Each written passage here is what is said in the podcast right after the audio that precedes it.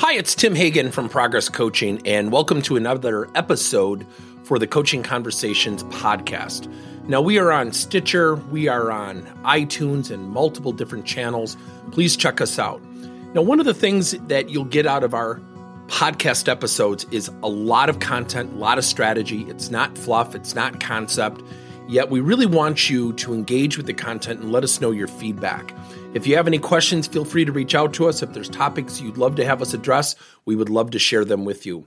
Let us know your impact and let us know your feedback. Hi, everybody. It's Tim Hagen from Coaching Conversation Training Series Podcast. Today, we have a very special guest, a friend of mine who's a member of our community, Lynda Johnson.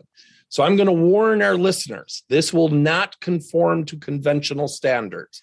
Lynda and I have never had a conventional conversation a day in our lives. But Lynda's a, a, a friend of Progress Coaching, has been a member of our community, and really does some cool things in the leadership community. Hi, Lynda. How are you? I'm fine, Tim. Thank you so much for having me. Cool. Uh, tell our audience a little bit about you and the type of work that you do.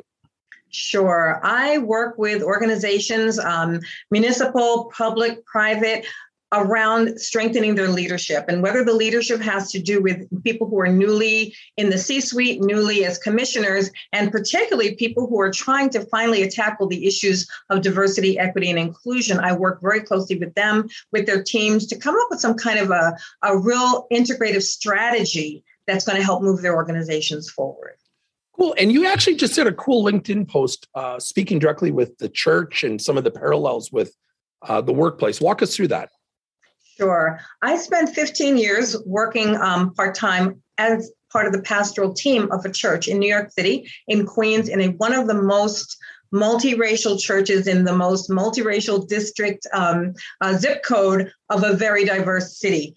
And I re- realized in thinking it, you know, I had, had kind of like a, a dualism. I was thinking of the things I did there and the things I do in working with organizations. And I said, no, it's the same work. One of them I'm super steeped in, but it's the same work. So I was thinking of the parallels and I said, why don't I finally just write it down? So that's how that piece came to be. So what led you to using those comparisons? Because they're so similar, and I think that we can learn. There are lessons on both sides. The lessons, there are so many, and I'll just give you a couple of them from the from the church side, pardon me, is that the his, the thing about diversity is it's a fact. It's not something that's necessarily intentional. In New York City, you can get into a subway and you are in a diverse environment, right? You can walk down the street, you can um, just go next door and you're already stuck in diversity. That's not the same. You can open up a church and it'll be diverse as soon as the doors open, but it doesn't mean that we'll be inclusive. It doesn't mean that the power will lie in the hands of people who are representing the larger body. And similarly, organizations that are struggling around diversity and inclusion have to make a distinction in their minds between Uh, a diversity that just happens, it was accidental, mm-hmm. or something that has been nurtured. And then you still have to go to the next step of being intentional about making sure in your upper ranks that you're an inclusive organization, that everyone has a clear path to move up, to be promoted, to even be hired and invited in. That is a whole other story. Yeah. So what are some of the commonalities and differences as it relates with the minister ministries and the workplace? Sure. Um, one of the immediate uh, commonalities that comes to mind is the importance of the leader. Uh, I love the expression. I think it's Matt, Patrick Lencioni who says the leader goes first. If this is in the ideal world, it doesn't always happen at the very top. But if the person at the top makes a decision, we are going to make sure that we have not only a diverse um Uh, set of candidates for higher positions and, and representation, but that they are actually included in the decision-making, then there's a eighty percent chance you're going to do well. eighty percent, not one hundred percent, because you might have some roadblocks along the way. If the leader is lagging, even if everyone else below them is like, no, we're we're into this, let's go for it, they're going to be a holdup. And there's an eighty percent chance you will not be able to reach your goal. So I think that the number one is that the leader must make the commitment. But wherever you are, whatever level of leadership, and whether in the secular or in the, the church world, if you go from your level down to where you have authority, you can still make a change, and for a significant number of people. Ideally, the leader would go first. Um, the second thing I just want to mention, though, is the interesting thing I found, the experience that we had at this particular church Uh, and what I see happening in the business world, which has to do with the fact that autonomy can be a route to equality. And what that means is that within the business world, you have employee resource groups or groups of whether it's, you know, all women or or Black or Latinos or people with with um, disabilities getting together, and they have their own formation within the organization, and they're working to also, you know, make the organization more inclusive. Our experience at the church, we were so committed to multiculturalism. It's like, we don't want all the, you know, all the Filipinos gathering, and we don't want to have all the Black people over here. And, we, and then we realized after you said, you know what, this is a good thing, you know, because what ends up happening is you're strengthening the feelings of the, the Indonesians or the people from Jamaica that I belong somewhere within this larger place that I also belong. The other thing that we found was interesting is that you can kind of go from country to country by visiting the gatherings of different groups. So that actually worked out well. So autonomy is really a route. It's a route, not the only, but it is a route to equality as well. So taking some of that in um, into context, what are some of the things that organizations can do to become more inclusive? The first thing they have to do is open a dialogue. And I think one of the biggest fears is, I don't want to say anything. I've seen this from people in every sector. I don't want to say anything. I had somebody practically whisper the word Black when I would say, well, you said Joe. Which Joe? The tall one, the short one, the skinny one? He says, you know, he's Black. Oh, we have to stop that. We have to just, can we just have the conversation? Can we just say, yes, I do notice that you're white, Tim. It's nothing, it doesn't make me racist. I notice because I have eyes and glasses to help me out. Uh, can we start the conversation somewhere? And the easiest place to begin the conversation is to talk about yourself and your own experience and mm. to become familiar with that. I don't need to know everything about what it means to be an Irish American, although the fact that you speak, I think, as Gaelic is fascinating to me. But I do need to know who I am. I do need to know what makes me me so that we're both coming. We can both bring something to the conversation. So that's like step number one. Uh, let's just get the conversation started. And you have to have a team, and the team has to include people who are also stakeholders in this in this thing we're trying to build. Uh, and you have to also resource them with time, sometimes with even staff, but at least releasing staff um, to work on this together and to have input and influence in every level, from the people who are doing the hiring, the people who are doing the promoting, the people who are doing the training. They all have to work together. Mm. So who makes who makes up the team typically at one of your client sites? It could be somebody from the training department, as I mentioned, somebody from H R. Um, a lot of organizations have now um, diversity, equity, and inclusion teams. That would be the D E I teams. Sure. Someone from senior leadership, usually a couple of people from senior leadership, and then usually a couple of people who have been like kind of tooting the horn for this for years and are like, finally here, you know, we've got someplace where you can, you know, you can give your two cents and you can be part of this process. So that's usually the kind of team. Sometimes you have people who are sent there because the boss said I have to be part, but I don't care about this. I don't know anything about it. I feel inadequate. What am I going to do here? You know, and and it turns out, it turns out well. But you have to have that kind of cross-functional as well as cross-cultural team working together. Well, and you mentioned conversations. You and I, if we ever recorded some of our conversations, it would be quite interesting. But we've also been very, very comfortable having and exploring conversations of agreement, disagreement, right? Yeah. How do you help organizations become more comfortable? You said it starts with the conversation. How do you go about assisting your clients in becoming, let's be honest, comfortable with, with what most people think is pretty uncomfortable?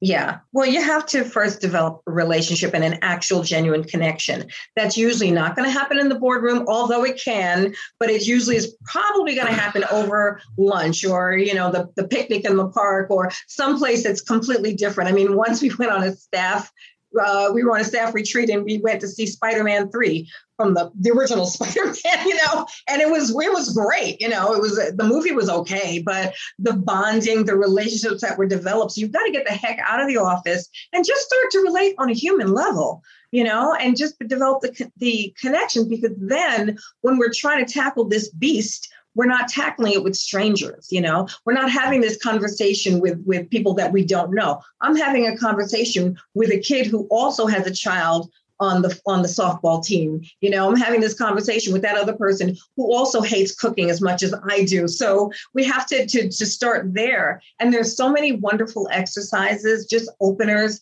that we can do that just get to our human level. And I think even from the church background, that is one of the things that I've seen break down walls between me and a Korean American intern who was working with me, and we could not stand each other. And I called him into a meeting and was really prepared to throw furniture at him. It was that bad. it, you know, I was serious. I was like, I will go to jail for this. Okay. But in talking, you know, and through, it, it got to a point where it touched on both of our humanity and who we are and the ways that we're broken as yeah. people, which was really, which really went deep. And we're both sitting there crying, going, oh, darn, I hate this. But it it just broke something. We were able to then get to the other issues. And it just, it totally changed our relationship as well as, as kind of who we were on the inside. But you got to get out of that, I'm the boss and you're the, no, no, we're we're people. We have to start right. there. Then we can get into the other stuff. I think that's why you and I can talk so much. Do, do you think that organizations make the mistake of trying to tackle the beast too soon? There is no too soon. No, but what I'm saying is, do do we tend to go and try to solve the diversity inclusion oh. issue before we get to know each other? Like, I, yeah. I see you as a Black woman, you see me as a white man, and all of a sudden we're thrown in this room, and now we got to talk about diversity inclusion. I, I don't know about your sons in the theater and the multicultural background, your church background, which we've gotten to know each other. Mm-hmm. Do you think sometimes organizations deal with this on those merits and forget to get people to get to know each other?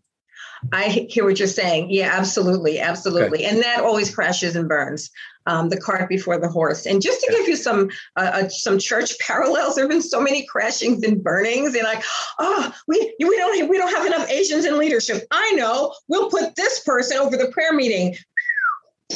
You know, right. why? Because they're the wrong person. You know, we're trying by doing these, these uh, external things that people can see, but we haven't done the hard work, the internal work. So yes, mm. you can start too soon, but you've got to do the internal work. That's why emotional intelligence, I know you've taken courses, I've taken courses. That's why it's such a big deal, because yeah. you realize that the unhealth and the lack of intelligence, that's why so many things that could be um, accomplished are not getting accomplished, regardless of, of, you know, race or nationality.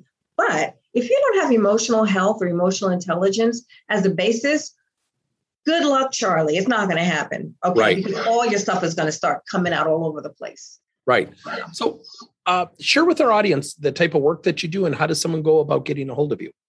Sure, sure. I come to organizations or I'm invited to come and help them solve problems. The problems are often that we need to start a new strategic initiative. Again, it could be around the area of strengthening our or just kind of beginning from the ground level in terms of our diversity, our equity and inclusion efforts, solving problems around teams that are distrustful. That happens quite a bit. And there are many, many reasons that teams don't trust each other. Um, also, helping to start organizations that are saying, well, we we just have the bare bones. We don't really know. We think we know where we want to go. We don't know how to get there, and work with them to really clarify their vision, clarify their mission. Even if the mission has changed, okay, well, where mm-hmm. are we going? How are we going to come up with a language that everybody understands? How are we going to have cascading communication to get our message across to everyone? So I really, I think um, one of my strengths is really helping people to sh- um, kind of sharpen their vision, okay? Because I can kind of see what's going on that's not being said. So it's to help the help them have language for it, sharpen their vision, and then come up with a step-by-step plan to get to their goal. So you can contact me through um, my, my, um, my, I'm sorry, my website, lynda johnson leadership dot com, or you can email me at lynda at leadershipsolutions.biz, B I Z, um, and also through my LinkedIn account, Lynda Johnson or Lynda Drummond Johnson, and the article will be um, linked, so you can read the article, which is posted on LinkedIn, and then get in touch with me that way. Awesome. Well, thanks for your time today. And we actually got through this being fairly serious, which is if anyone's ever witnessed our conversations, they're, they'd be very proud of us right now. So thanks again. Thank you for having me again. Thank you for listening to another episode of Coaching Conversations by Tim Hagen and Progress Coaching. Now, our company is always coming out with new and innovative solutions to help leaders coach their employees. And recently, we just created a new service called Coach to You, where leaders can pick and choose topics and assign seven to twenty-one day programs for employees to learn and, more importantly, apply actions and then reflect and share what they're going to do going forward as a result of the learning. It's called Coach to You. We're literally bringing coaching to your employees. If you're intrigued, we'll have a link in each one of our episodes where you can get more information. And again, thank you so much for listening to another episode.